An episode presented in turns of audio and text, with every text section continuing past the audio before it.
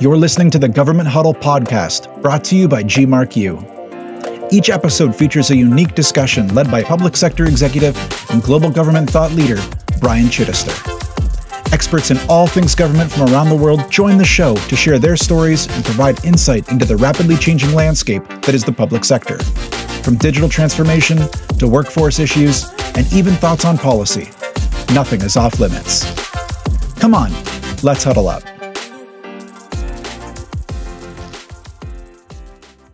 And maybe this is really simplifying it maybe but but i think they think that there's a lot of money in local government and and in government generally um, and I, f- I often get really frustrated when vendors they'll come through with these very amazing products, right? And they'll they'll sell into a small council the, the Maserati or the Lamborghini. This council needs a Mazda, right? It, it, it can't afford that level of service or product. And I think what happens is they don't take the time often to understand the genuine issues that those communities and councils are having. Welcome back to the Government Huddle podcast, guys. I'm your host, Brian Chittister. Governments have always undergone changes as the needs and desires of their citizens change, but there's never been a change quite like the recent push around government digital transformation in the wake of the pandemic. This has been an ongoing application of the latest technologies to improve a government's performance, and it's critical to meeting the expectation of today's citizens. Globally, this transformation is also referred to as e government, and there are a lot of commonalities across the IT modernization landscape in governments in countries all over the world. And while citizens are the primary focus of governments, as they should be, there's also a focus on a number of other priorities, which we're going to discuss in today's episode with my guest, Tracy Whitelaw. Tracy is the Chief Digital Officer for the Local Government Association of Queensland in Australia, and just last year won the 2021 Executive Leader of the Year award for her leadership in e government. We're going to cover a lot of things, including what she thinks is one of the greatest challenges the industry is facing right now, and give us a glimpse into digital transformation through the lens of someone leading these programs from down under. Tracy, welcome to the show. Thanks for joining us today. Of course, I'm very happy to be here and thank you so much for giving me the opportunity.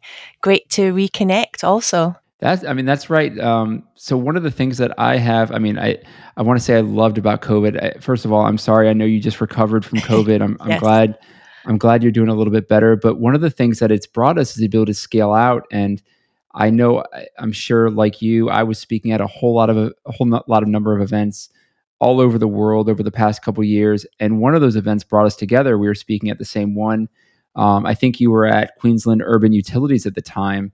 Yes. Um, where you were head of digital data and analytics. You had some really cool use cases going on, some things that were pretty innovative, um, especially talking around IoT.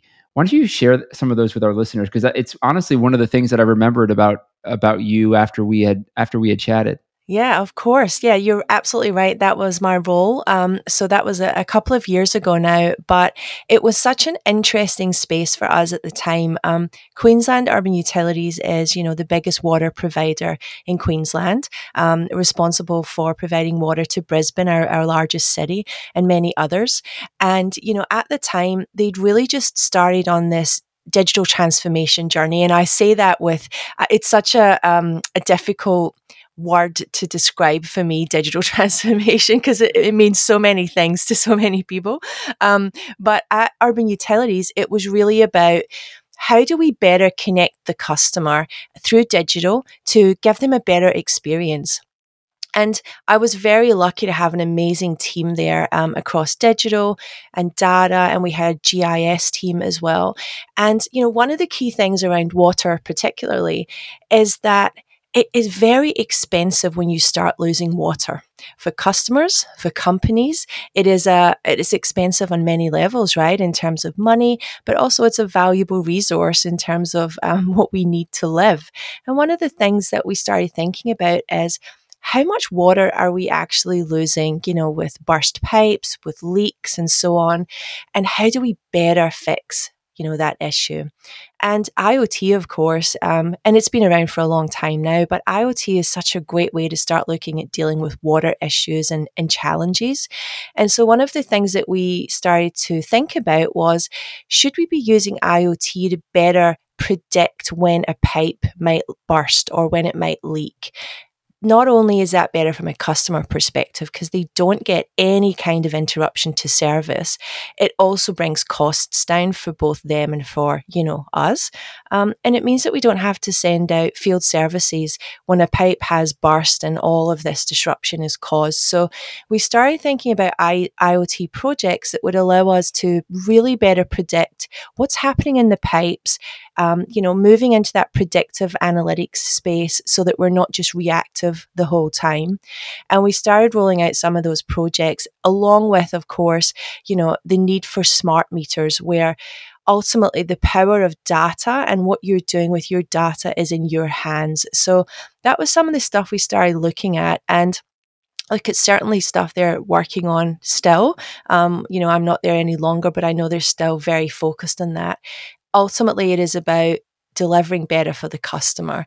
And IoT, I think, is a great way to really democratize data and to allow customers to be more powerful, but also to give companies the opportunity to be smarter and make smarter data decisions as well. One of the things that I love about that use case is to me, it's exactly how a relationship with your government should look, right? It yeah. doesn't have to be even sum it can be it can be a value to the citizen and at the same time like you were saying a value back to the government. Mm. you're not sending techs to go out and check on pipes. You're saving money saving resources on that end. And at the same time you're providing predictive uh, predictive maintenance essentially and analytics to your citizens and giving them a better experience which i think is fantastic. It's the way it should be Definitely. And I think, you know, what kind of struck me, um, I left Urban Utilities in sort of August 2020, and I went into my role that I'm in currently, which is Chief Digital Officer at the LGAQ. Um, and there were so many parallels in terms of what I had been thinking about from a strategic position at urban utilities to what councils across Queensland are thinking about. So, the Local Government Association of, of, Queensland, for those who don't know, it's the peak association for local government in Queensland. It's been around for 125 years, so, you know, not a new organisation by any means. Um, and I'm the first chief digital officer, and I always joke, no pressure, you know, to deliver something. Um, but what I love about it is we work with 77 councils across Queensland. And we advocate on their behalf for policy change, funding, grants, but also for strategic and operational change. So that's where digital really comes into its own. And I've been thinking a lot about how a lot of the stuff that I learned at Urban Utilities was so applicable when I went into my new role because ultimately Many councils in Queensland and local government are also responsible for things like water. Um, but wider than that, they're responsible for roads, for you know, emergency response. And IoT and digital devices can absolutely be pivotal in every single one of those areas. So I feel like I learned a lot that then was quite transferable, you know, to what I'm doing now in my current role. So let's talk about that. What's what are some of the things that are your priorities? Obviously, in what you were doing at Urban Utilities, it was a lot of around customer experience, citizen experience. I have to imagine that's a pretty top of mind thing for you and, yes. and your stakeholders right now. But on top of that, what are some of the other priorities that you guys have and that, that you're supporting them in? Yeah. Well, one of the things I loved, um, I, I, remember going for the interview uh, for the role at LGAQ, and one of the things that really connected with me, you know, when I applied for the role was that they talk often about better councils, better communities. And that really resonated with me because I think, you know, local government, people often will say rates, roads, and rubbish um, is what they deal with. Um, but there's so much more. And you know, the, the, the focus that they put on creating good communities and providing good services is really critical for how we live and, and community livability is such an important aspect of what we want and what we need from our councils. And I just remember, you know, when I went there and started speaking about that, I got really excited about all of the possibilities of what does that actually mean from a digital perspective. Um, and I think I was probably a bit naive, and I'm happy to say that.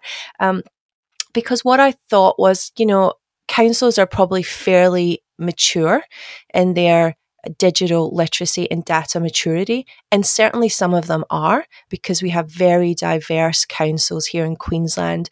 Brisbane City Council has, you know, over 10,000 staff, probably 2 million residents. And then Wujal Wujal, which is one of our Indigenous councils, I believe has around 30 people in the council and maybe a population of, you know, 300 or so. So very diverse. But I assumed in my naivety that everyone was quite well advanced on this journey.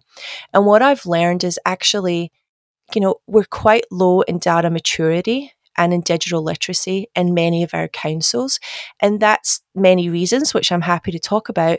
But it gave me and it gives us, the team that I have, the opportunity to focus on quite transformative projects um, that really set councils up in their foundations.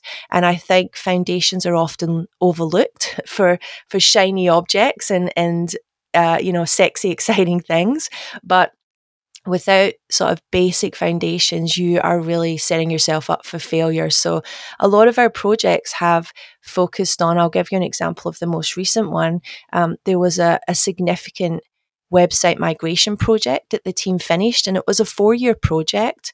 And what that project has done is it's actually given 43 out of 77 of those councils an experience online that is modern, accessible, um, you know, very much a, a modern website. And so that's the kind of transformation that we've been looking at. We're also, and I should, and I'm sure we'll talk about this more, but we're also um, very much in the depths of the data maturity journey for councils. And we actually have our own proprietary um, statewide data lake called LG Sherlock, which we are really pushing councils to become involved in because once you start sharing data and you can benchmark and trend against other councils, that's really powerful. So, those are some of the sort of larger projects I guess we've been working on in the last year or so. So tell me this. I mean, you you absolutely have such a diverse range of groups that you're supporting. How do you support all of them? Obviously, digital helps scale, right? But every single group probably is at a different maturity level, like you mentioned, literacy level. How do you build out programs and support such a wide, diverse group? Yeah. Yeah, it's a really great question. Um, look, everything we do from a digital perspective should consider economies of scale. That is the value that LGAQ brings because for many of our councils, uh, you know, they don't have the financial sustainability that some of the larger councils might have. So they don't have the resources. Also, they're very regional. So they also don't have access to skill, particular skill sets or resources. And so, where we can offer uh, quite a bit of assistance, I suppose, is really in supporting them and supplementing what they need. What that means for us, though, in terms of diversity, is there is not, you know, one size fits all for this one.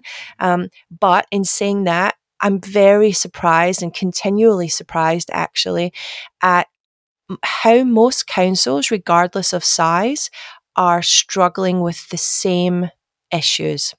Um, and I and an example of that would be we've been doing some work recently with one of our larger councils on really cleaning up their data and making sure that they can access it and they understand where it is and what they're going to be using it for and, and sort of helping them get that into a very usable state internally if I go to any one of our smaller councils or mid sized councils, they will be having the exact same problem. So there are some real fundamental pieces that I think they all share in common. Um, and then as we kind of narrow that funnel, you start to see some changes and some differences in what they're after. But for us, it's about let's let's go in at that sort of foundational level, help them get it set up correctly, and then we can start to nuance what they might need. So one of our smaller councils at the moment is really focused on providing a, a community dashboard. They want to have complete transparency of spend so that their community understands exactly where the money goes. So, that, for example, is something that is very bespoke, but we're actually helping them with that. And once we've done that, there'll be an opportunity for us to then roll that out to the rest of the councils. So, it's really about that um, approach at scale, but nuancing and being sort of more niche when we have to be as well. So what you're saying is kind of exactly what I've seen around the world with governments, where even though some of them are at different varying points of in their evolution, there were so many common challenges shared across across country borders, and I'm sure you saw the same thing. Um, and, and, I think the pandemic kind of shed a light on a lot of these things, especially yes. ones that are were not as far along in in their evolution. I'm curious to know. I mean, you started this role in the mi- middle of the pandemic in August of 2020, so right in the heart of it. Yeah. How how have you seen the pandemic change the way government is looking at the way they address the future of work or the way they want to support their citizens and especially around digital experience. Yeah look you're spot on and i mean i i took the plunge in the middle of a pandemic to change role which i always laugh about now. I think it's brave think, yeah it was it was very brave but um you know i think when it comes to roles you always sort of know when my view is you always kind of know when it's your time and for me it was it was definitely my time and the opportunity sort of presented itself which was very helpful but to answer your question around, you know, how COVID has changed, I might give you an example actually from my previous role and then, you know, my, my current role. My previous role, you know, working from home and sort of that easy access of working from home was kind of there, but it wasn't a holistic approach that we took across the organization. Dependent on which um, area that you were in, for example, there would be sort of varying degrees of acceptance of working from home or working remotely. And our systems weren't really set up that well to support that. And I remember that um, actually I had just been in the US in February 2020 and I'd been on holiday for a month and I, and I got back to Australia on March the 4th. And then, of course, everything went into lockdown on the 13th of March. So I remember having about a week back at work and we knew this was coming and I was so impressed with how the company handled it because suddenly things that had been a challenge due to bureaucracy or personality or any of those things, they just disappeared overnight and decisions were made very quickly. And I recall the weekend before we went into lockdown at Urban Utilities where, you know, the team got together and said, right, we, ha- we have to create a VPN that is easy to access. Everyone can use it, no problems. And we spent that weekend doing it and the technical team were amazing, pulled it all together, tested it and rolled it out on the Monday. Now, in normal times, that would never have happened you know, the bureaucracy around that and the process around that would just not have been supported or would have taken a long time. But suddenly we had this um, drive to, you know, to successfully transition to remote working. And we did that very well. And in fact, during the rest of my time there, which was, you know, quite a few months, we were never back in the office. And the digital team currently still work predominantly remotely. And from what I understand, you know, a huge part of the business continues to work remotely. And that's actually been a cost saving for the business as well. They've been able to get rid of several floors of the building and so on. So there was a real transition of support to suddenly make things happen. And I've seen that in councils in my new role as well. So at LGAQ, we have a very flexible work policy anyway. Um, we really support people working from where they need to be and also at times that suit them, you know, within reason. Um, but what I've seen from councils, and I speak to them quite often, many, many of those councils are still supporting remote work. That would never have happened before. There was a real sense, I think, um, particularly in some of the more traditional councils and more conservative workforces, that you have to be seen to be working. and I would say that predominantly that has shifted now. So councils, COVID, the impact on, on them was they moved very quickly to adopt new ways of working and they're continuing to support it. But something that I really want to sort of emphasize here is we have that luxury in many of our councils because we have great infrastructure that supports digital connectivity. However, Queensland is a very, very large state geographically, and many, many of our councils, particularly our rural and remote councils, our Indigenous and First Nation councils, do not have that luxury. They still do not have great digital connectivity, and it is something that we're passionate about changing at the LGAQ. And so for them, suddenly having to do everything online is far more problematic than it is for some of mm-hmm. us. So it's something that I always sort of um, just touch on because I think we have the luxury of, uh, you know, great connectivity here, but it's not the same everywhere. So let me ask you this then. Uh, obviously, that that absolutely brings to mind the digital equity that that also COVID kind of shined a light on as well. And it, the the current state of where you are, you, are very much illustrating there there are have and have nots essentially. Yes. There's so many leaders out there that are talking about digital equity as an important aspect, but I'm not seeing the the ammunition behind it. So I'm curious to know from your vantage point, um, what one, what are you guys doing to drive and support digital equity? But two, what advice would you have to some of those leaders that maybe want to and don't have the ability to or aren't really sure how to get started to bring um, more equitable digital services to their citizens and to their employees? Yeah, it's a great question. And I feel that I was quite shocked, to be honest, at how um, how the digital inclusion issue in Queensland was was quite so strong.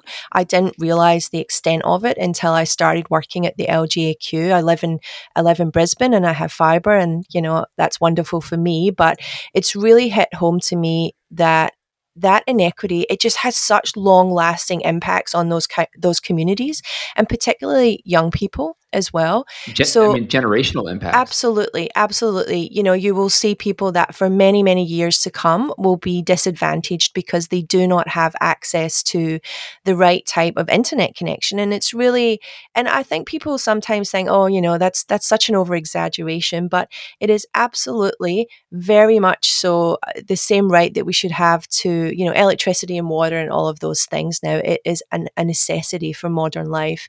At the LGAQ, you know, I'm really I am by far not the the best person to speak to the policy of it, and we are very lucky to have some really smart policy people in the in the organisation that pushes this agenda further with our state government and of course with our federal government. And so we're really trying to attack this on a on a policy level.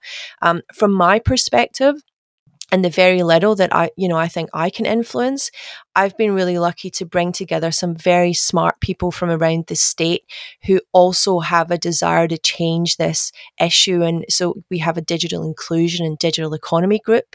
And part of that is talking about what are the opportunities. And there are many. And, and, and the problem is vast because, you know, this problem is not just infrastructure. So we can't just blame it on lack of infrastructure. It's not just commercial. You know, we should have potentially roaming across um, different different providers and so on, but it's multifaceted. And so I think the way to um, try and influence it is talk about it at every opportunity that you get. So whenever I'm presenting now or I'm on a panel, and people inevitably ask me about um, COVID impacts or, or you know, what's happening in, in regional Queensland, I take the opportunity to talk about this. Also, I would say get together some really smart people in the room. You know, I've connected with people from the state libraries who are just fundamental in providing services to our regional communities. Often in those communities, nowhere else will have decent internet, but the library will. And that is a real lifeline. And so, how do we support that? How do we broaden that out to make sure that the community has it? I'm also keen to look at you know, what are the opportunities to provide devices back into some of those communities, but not just give them a device that they can't afford or they have no data with or they can't get a connection to, but what else can we give them to help at that real grassroots level? So I don't think there's one answer. I think we need to attack it on a policy front. Um, it's a commercial conversation with the big providers of telcos. It's also about some of the new technology coming through, Starlink, some of those other opportunities we absolutely have to all get together at every level of government um, and and drive this forward because you know, from a Queensland perspective, 10 years from now, we're going to have the Olympics here in, in Brisbane and we will be on the global stage. And I will be devastated if our regional and remote communities are unable to get decent internet connection whilst we are sitting here in Brisbane showing, you know, the world that we're an Olympic city. So digital equity is obviously a massive challenge. There's several challenges. I'm, I'm curious to get your opinion. What do you see as as the biggest challenge? And, and maybe there's not one you can point to. So so feel free to add a couple in. But over the next over the next decade, what do you see as the biggest challenge to these government organizations as they're looking to digitally transform, as they're looking to to drive these valuable services to their citizens? I, I wish I had just one answer. I really do, and and I don't. I think even in Australia, you know, Australia is such a large um, a large country. Even state by state, it's quite different. So, you know, I can really mainly speak to Queensland, and I would say that the geographical size of Queensland, there are difficulties, right? There's absolutely no doubt. We have some very small councils that are responsible for huge land areas in Queensland. Um, you know these these councils may not have the funding that's required. They may not have the resources similar to what i'd mentioned earlier. So when it comes to just having people on the ground to support some of these needs it can be quite difficult. Um, but you know at the same level that then becomes a whole of government i think issue that needs to be addressed. And so i don't think there is one answer on you know, what can we do or what should we address first? I really think this is policy, it's infrastructure, it's commercial, um, it's culture. You know, there's there's a lot of um, I guess people that even some of our older generation, they're still happy to be on forms that are paper based, or they're quite happy to still walk into a community centre and so on. So there's so many components of this. That's what makes it really complex. And you know, I would hate to say that it's any one thing because I really think it's a bit of a combination of everything. What are your thoughts around uh, talent? So, mm. recruitment, retention, enablement. Um, it's it's one of the things that I've seen globally has become a, a kind of a, just a universal challenge within government mm. for some of the obvious reasons. One of them being competing with the private sector.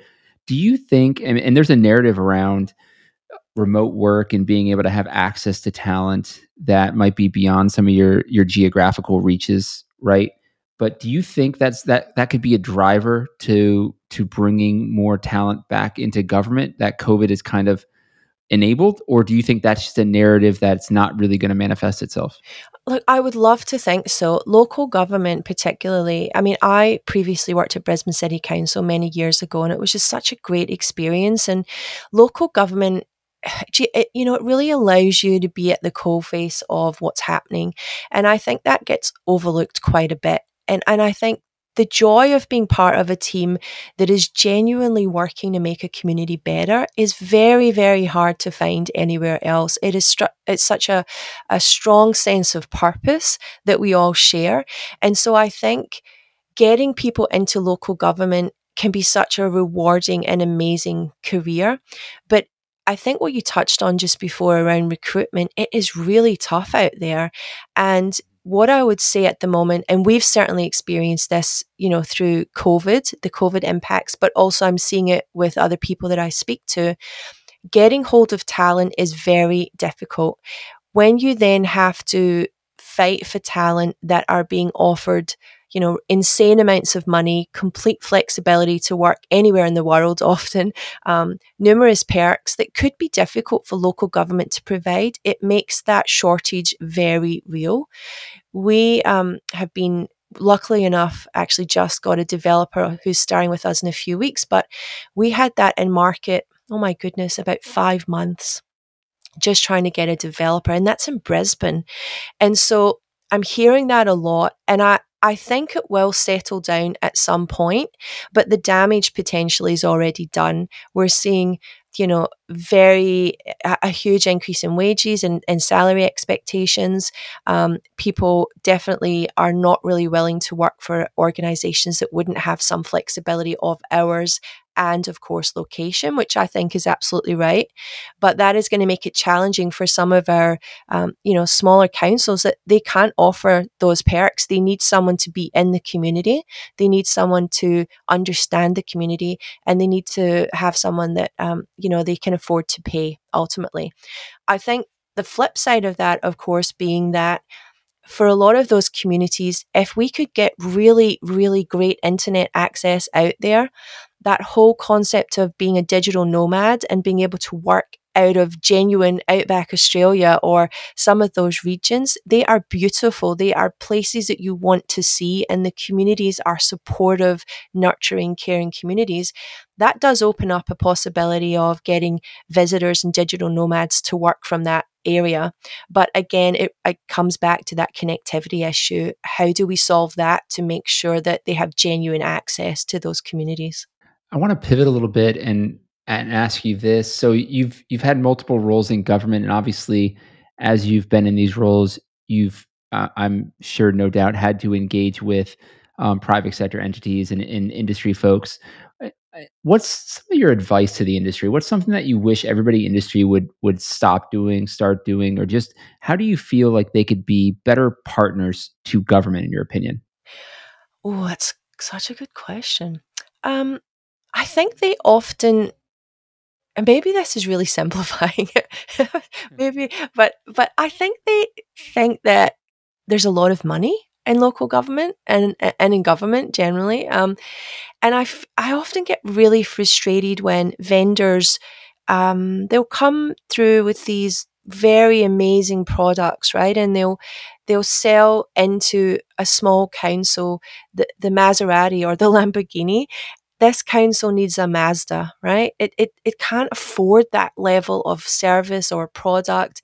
And I think what happens is that they don't take the time often to understand the genuine issues that those communities and councils are having.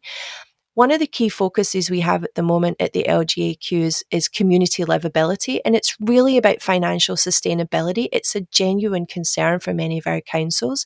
So vendors come in with these lofty ideals of, hey, we're going to solve all your problems, and they get councils to sign up for stuff, and inevitably what happens is they then walk away and that level of support is not there. And these small councils don't have people internally to continue to support a product or c- continue to drive one. So I guess my thoughts would be understand your audience, you know, understand genuinely what they're going through and provide them a service. They don't need more products. They need support.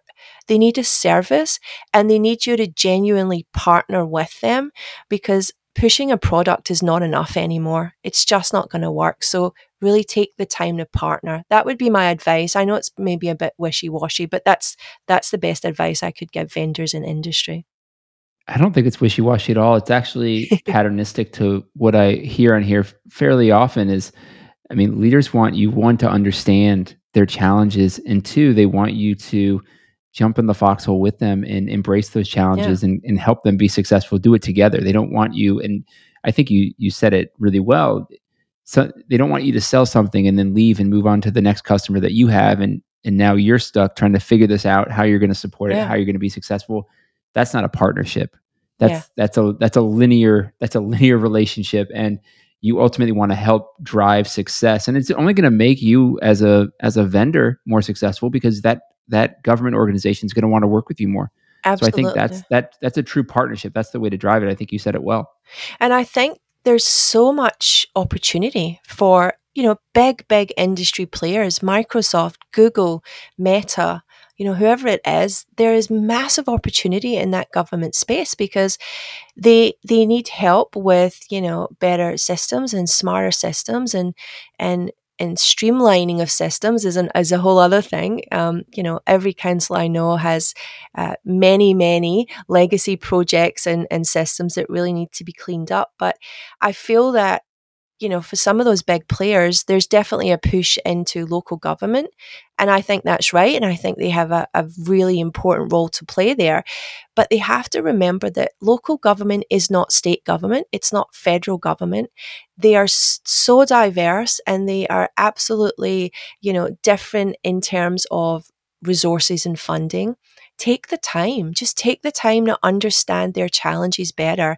And I have absolutely no doubt that if you can form that perfect partnership and truly listen and understand them, the changes that could be made could be genu- you know genuinely life changing for some of those communities. So I, I want to pivot away from some of the government talk and get mm. to kind of some something around around you and leadership.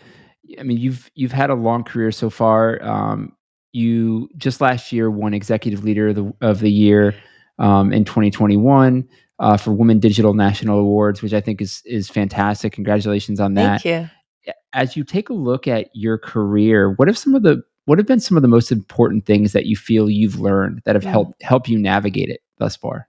Well, thank you firstly for the congratulations. I still can't quite quite believe that to be honest but um, it, it was a lovely recognition and definitely a wider recognition of the teams that i've been lucky enough to be part of.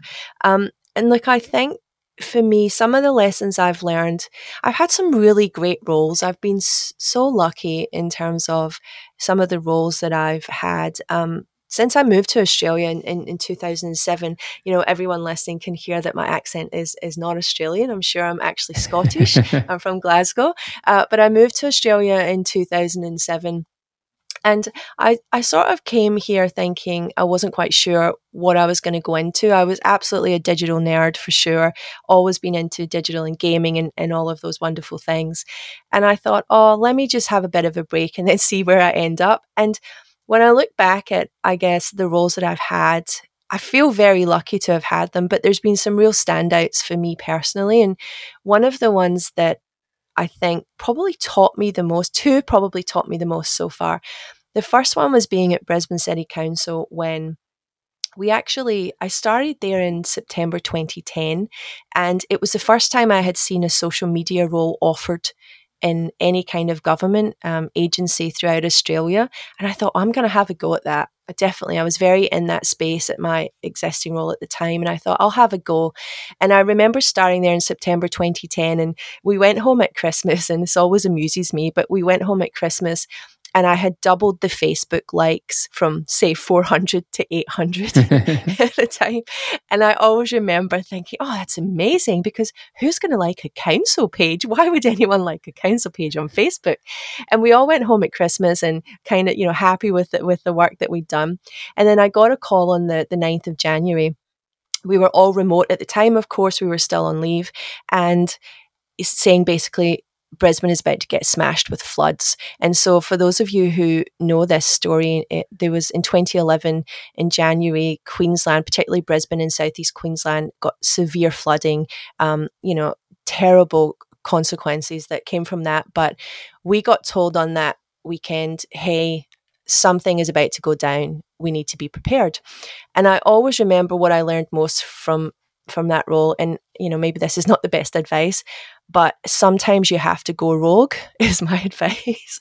And sometimes you have to be very much on the bleeding edge of approvals and i'm i'm saying that quite openly every, now. every every cio and chief digital officer and, and leader out there are just shaking their heads covering their eyes. I know they're like stop stop saying this. But let me explain why i'm why i, I say that. Um we we knew you know, yep, we're in trouble here. And back then, our website was not in the cloud. You know, that was quite common at the time. It was in a, it was on a server which was in the basement, which of course was going to flood. But regardless of that, we had all of these flood flag maps where people could go and understand better. What am I, you know, am I at risk of being flooded? Now, at the time these were pdfs uh, some of these were 100 meg pdfs and so suddenly you had thousands and thousands and thousands of people hitting that website and of course what happened website went down right? Of course that was so it was all a learning. But what we realized in that time was the best way that we could communicate with our community was through social media. And so we immediately started using facebook and twitter as our primary communication channels because our website was down. At the time the website took down the server also um, meant that our internal emails were down. So we just had this blank, I guess, in terms of communications. And we started using social media. Now, did we have um, complete authority to do so? No. But what we did was we knew our space very, very well and we jumped on and we started using it. And that's what I mean by saying, you know, go rogue a little bit. Um, we had no way of tracking how we were speaking to each other and how we were making decisions. And so what we did was we actually started a Skype conversation and back then Skype was not approved. so it was an unapproved channel. but again, we were like, this is a tool that's going to work for us. And we started recording everything in our Skype channel. What that inevitably meant was that by, you know, we found that out on the Sunday. By the Tuesday, we'd gone from 800 people on Facebook to I think nearly 15,000. So a pretty huge jump. And it became very quickly our primary communication channel. And after all of that had happened, the changes that we saw internally at council and statewide around the use of tools that before that weren't really seen as as communication tools was significant. And we completely changed how we communicate with our um, residents and how we communicate internally. And so all of those little decisions that we made that were a little bit rogue a little bit unapproved actually was because we were smart and capable and we had the right people in the right place who knew what they were doing. So my advice I guess out of that and what I learned is sometimes you have to get out of the way and let the smart people make the decisions. You know, they know what they're doing and that's why you've hired them. So I've always sort of held that with me as I've gone through my other roles that you know, if for me if I can bring in some really brilliant people and set the vision and the strategy and just support them when they need it, get the heck out of their way and let them get on and do what they want to do best. And that's what I think I've tried to do as I've gone through my other roles.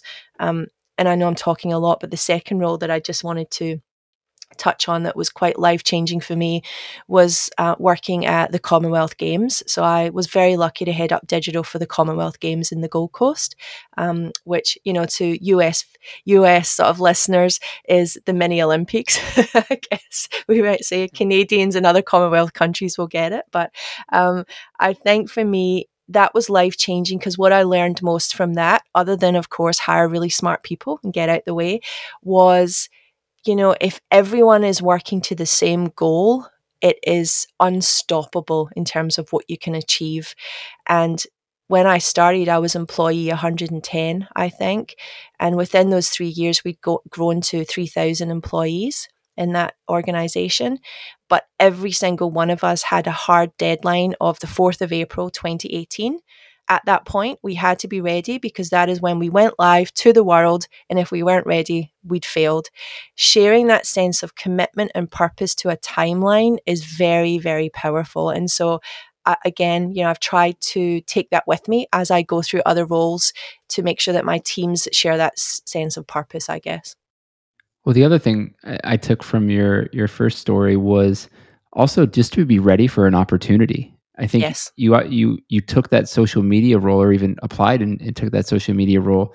And at the time, I'm sure the role itself was very tactical and reactive, and it quickly became strategic. Yeah. And and you had to be ready for that opportunity and, and harness that and become the mouthpiece for the organization. I think um, one, I mean, that's impressive in itself, but two, just just I think that's a good lesson just to be ready for those type of opportunities look at those challenges as opportunities and be able to take advantage of them when they come for sure. Yeah I, I absolutely agree and i was very lucky i had a very supportive manager and and our team was very supportive but you're absolutely right we took every opportunity we could you know one of the things that impresses me the most in many ways at, at council when i worked there the team that we had we were very strategic so if we saw an opportunity to make a change that we genuinely knew was a, a, progressive positive change, we took that opportunity. We did not miss it.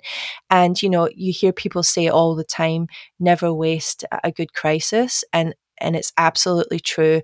COVID has shown us that again, right? It's the exact same thing. Many people went rogue again, going, you know, through COVID. They shadow IT and, and setting up, you know, systems and processes overnight happened quite quickly.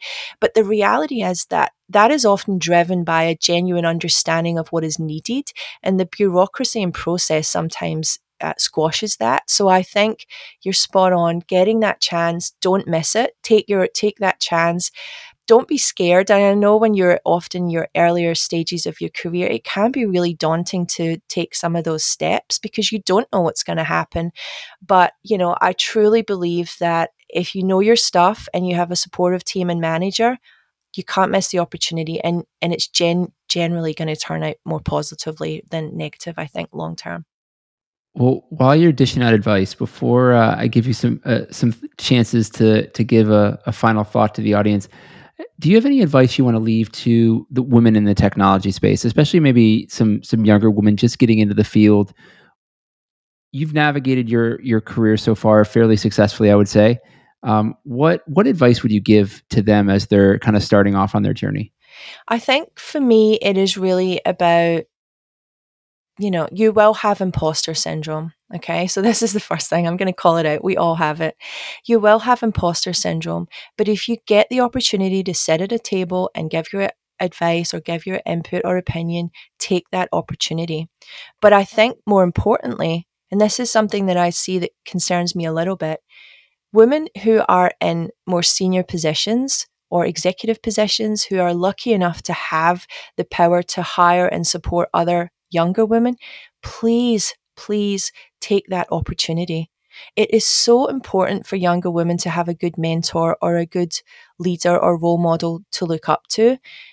And you can do that by helping them up. It, it, frustrates me when I don't see that sort of paying it forward type approach happen.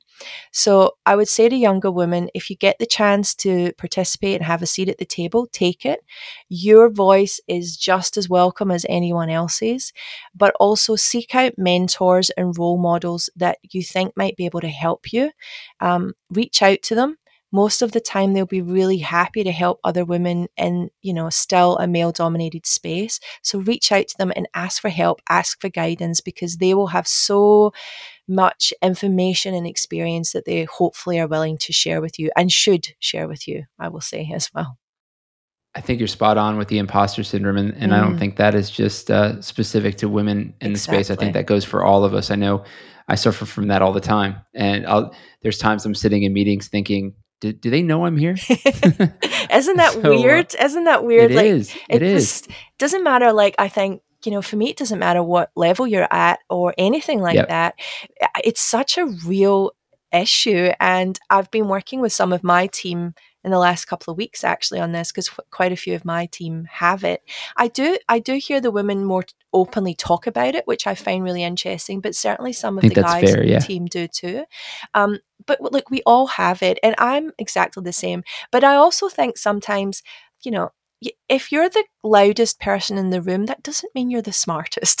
so I also sometimes think, it's usually the converse. exactly. So you know, sometimes listen and then contribute is, is a good thing as well. I mean, there's times too where uh, my my wife will leave me home with our three kids, and I'm, I look at her kind of like, "Are you sure? You, are trusting so, me with this? Are I know sure? exactly. it's so strange, so, but look, we all ha- we all have it. I think let's just put it out there. You know, we all have it. hey Tracy, I, I appreciate the time. This has been a really fun conversation. As we wrap up, any final thoughts you want to leave with listeners today?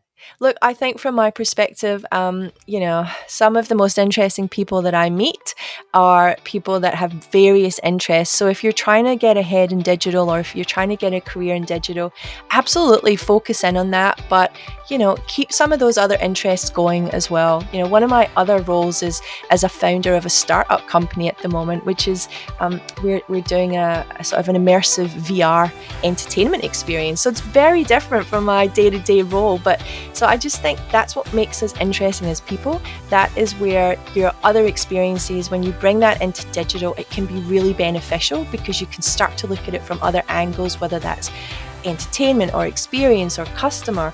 So get just be rounded, I think. That's what I love about my team. They are very rounded, they have various interests, and all of that getting into that big melting pot makes a really great digital team. I think that's great advice. Tracy, thanks for joining again. I really appreciate it. Thanks for having me. This has been the Government Huddle podcast. You can check out more episodes of the show by heading over to govexec.com backslash podcasts or wherever you access yours. And feel free to connect with me on LinkedIn or Twitter at ChittisterAB. Thanks for listening, guys. Bye for now.